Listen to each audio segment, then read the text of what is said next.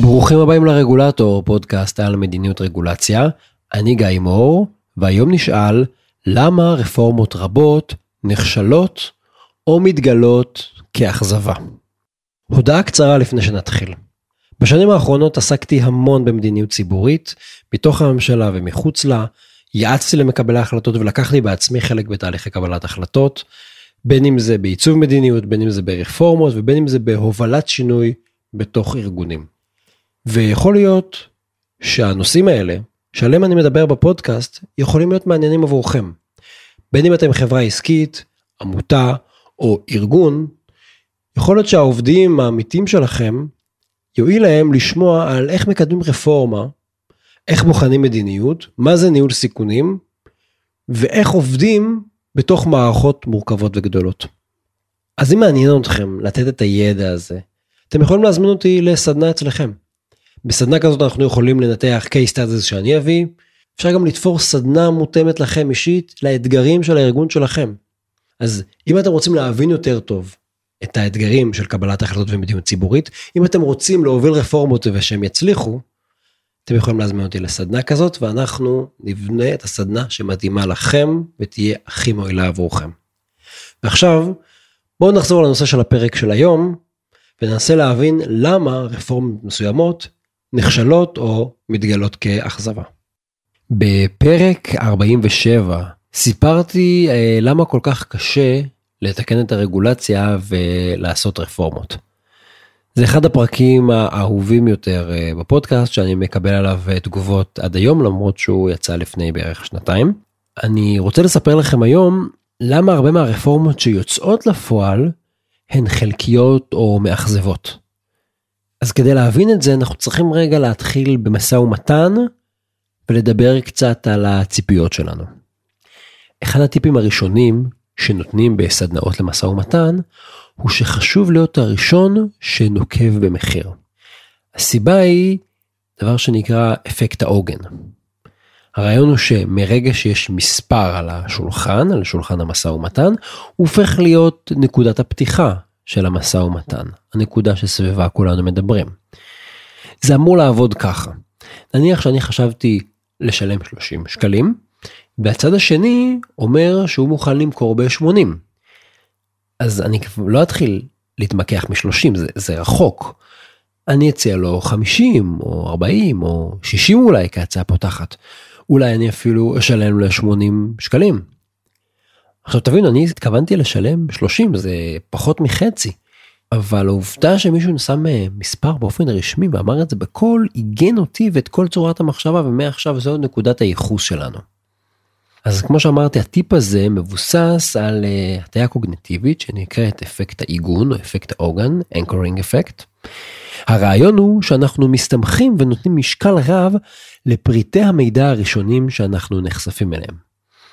אותם פרטי מידע מוקדמים, אותם עוגנים, יש להם השפעה לא פרופורציונלית על קבלת ההחלטות שלנו, ולפעמים, גם, גם אם אמרתי לעצמי אני מוכן לשלם 30 שקלים, העוגן יזיז אותי משמעותית. וכמו רוב ההטיות הקוגנטיביות, גם ההטיה הזאת חזקה במיוחד במצבים של אי ודאות. אם אתם רוצים עוד דוגמה פשוטה להטיה הזאת, זה העוצמה הרבה שיש לרושם ראשוני. עד כמה קשה לנו לתקן רושם ראשוני?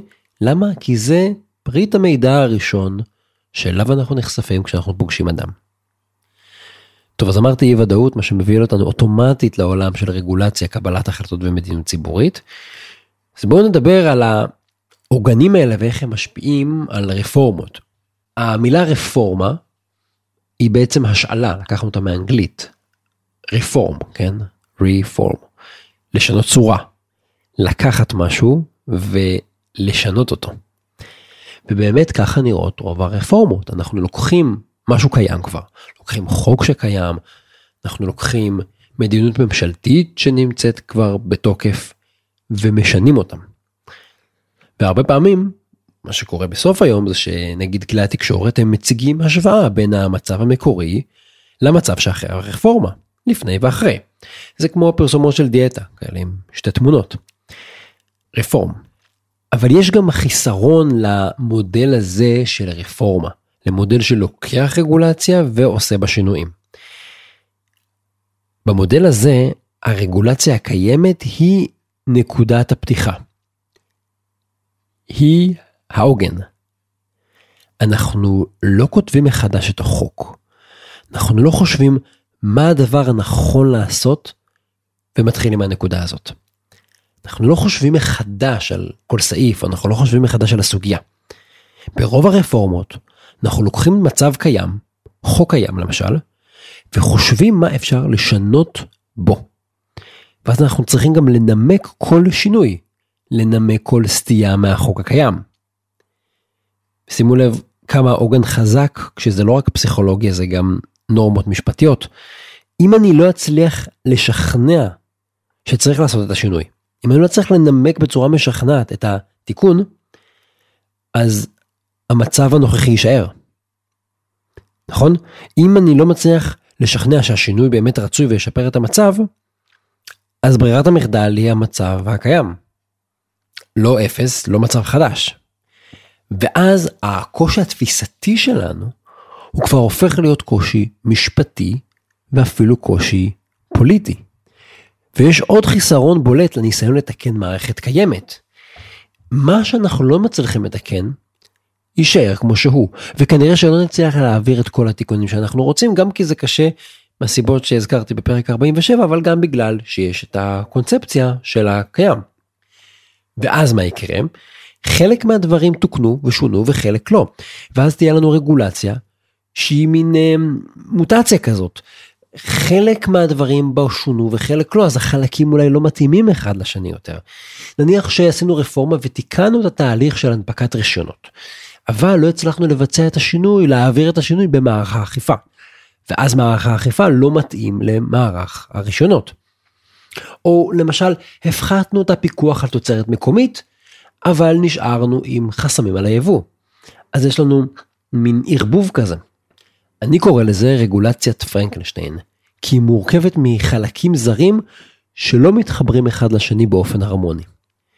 ואז מה שקורה, לפעמים לרפורמה כזאת, זה שהתוצאה עלולה להיות יותר גרועה ממה שהיה לפני הרפורמה. כי יצרנו מין יצור כלאיים כזה שלא מסתדר ואולי יש בו חורים או סתירות.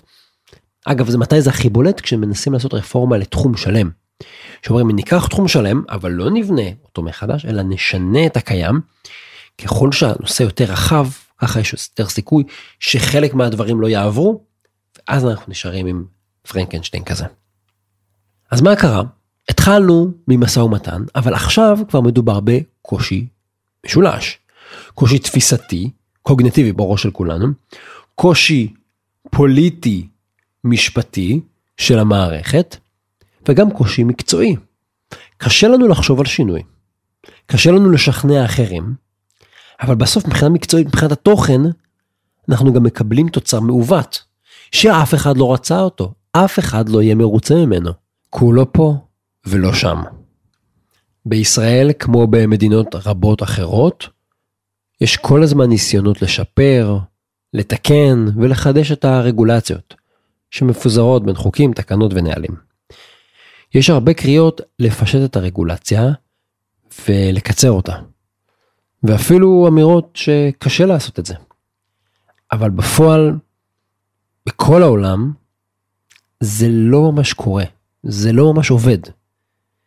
המון המון רפורמות שהיו אמורות לסדר את הרגולציה, פשוט לא מספקות את הסחורה. הברית יש לנו הרבה נתונים על מה שקורה שם. הרגולציה שם הגיעה למימדים מפלצתיים, ולכן היא גם דוגמה טובה. כבר יותר מ-40 שנים שנשיאים שם מנסים לפשט ולצמצם את מלאי הרגולציה. זאת אומרת את התוכן שלה, אבל גם את ההיקף. והם לא מצליחים. ניתן דוגמה רגע כמותית כדי להסביר. בשנת 1950 הרגולציה הפדרלית בלבד התפרסה על 9,745 עמודים. סולידי. בשנת 1980 הרגולציה כבר התנפחה ל-102,195 עמודים. מ-9,000 ל-102,000. יותר מפי 10. היום, 30 שנה אחר כך, היא כבר מגרדת את ה-200,000 עמודים. כמעט הכפילה את עצמה פי 2.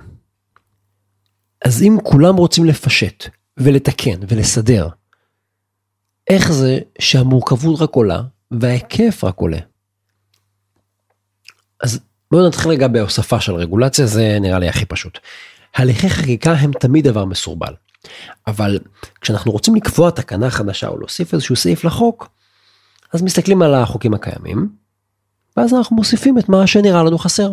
נכון, החוק הקיים זה העוגן שלנו ואנחנו מוסיפים לו סעיף אחד. אז בחוק הזה לא יהיו 80 סעיפים, יהיו 81 סעיפים. הרבה יותר קשה לשנות ולהפחית רגולציה, כי כמו שאמרנו, נקודת המוצא היא רגולציה קיימת. מה זאת אומרת, איך זה קורה בפועל? נניח שיש לנו חוק באורך של 30 עמודים. ונניח שאנחנו יכולים להשיג את המטרות הציבוריות עם חוק יותר פשוט ויותר מודרני, שיהיה באורך של 6 עמודים בלבד. אוקיי? חמישית. עכשיו יש לנו שתי דרכים לחולל את השינוי הזה, לצמצם את עצמנו מ-30 עמודים ל-6 עמודים. שתי הדרכים האלה אגב הם שתיהן קשות. אפשרות אחת היא לקחת את 30 העמודים האלה ולהתחיל למחוק פרקים מיותרים, לקצר סעיפים ארוכים, לאחד כמה סעיפים יחד לסעיף אחד, לפשט את ההוראות, למחוק פה ושם תתי סעיפים. ואז בעבודת נמלים אנחנו לאט לאט ניקח את ה-30, נמחוק משם 24 עמודים ונשאר עם 6 עמודים. אפשרות שנייה היא להניח בצד רגע את החוק הישן ולכתוב מההתחלה חוק חדש שיהיה באורך של 6 עמודים.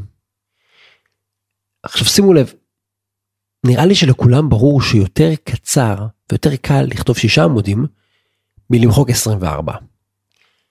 אבל נראה לי שברור לכם כמו שברור לי שהאופציה הפופולרית והנפוצה היא לקחת את הקיים ולמחוק בו חלקים. העניין הוא שבשתי האפשרויות האלה יש בעיה. כי כשאנחנו נציג את השינוי הזה וננסה להעביר את התיקון הזה לחוק, לתקנה, לנוהל, לא משנה מה זה המסמך הזה, מי שנציג לו את התיקון, תעבור לו בראש רק שאלה אחת. איך זה יכול להיות שמתוך חוק של 30 עמודים, 24 היו פשוט מיותרים ונמחקו? זאת אומרת, גם כשאנחנו לא יוצאים מהארוך ומקצרים אלא מתחילים מאפס, המערכת שמולה אנחנו עומדים מסתכלת על 30 עמודים כנקודת הייחוס. וככה בעצם קורה שכולנו סובלים מאותה הטיה קוגנטיבית של עיגון, של נקודת ייחוס ראשונה שמכתיבה את כל השיח ואת כל התפיסה שלנו. אנחנו כבר ראינו את החוק הקיים, אנחנו מכירים אותו ועכשיו כולנו מעוגנים סביבו. גם סביב התוכן, גם סביב האורך, גם סביב המודלים. הוא יהיה נקודת הפתיחה לתהליך החשיבה או לכל דיון. ואז כל הצעה שתעלה, תמיד יסתכלו עליה כעל סטייה מהחוק הקיים. ותמיד ישאלו מה ההבדל ביחד לחוק הקיים. למרות שיכול להיות שהחוק הקיים הוא לא טוב. כשאתם חושבים על שינוי במונחים של הטיית העיגון, הפתרון הוא די ברור, נכון? אנחנו צריכים להשתחרר מהעיגון הזה.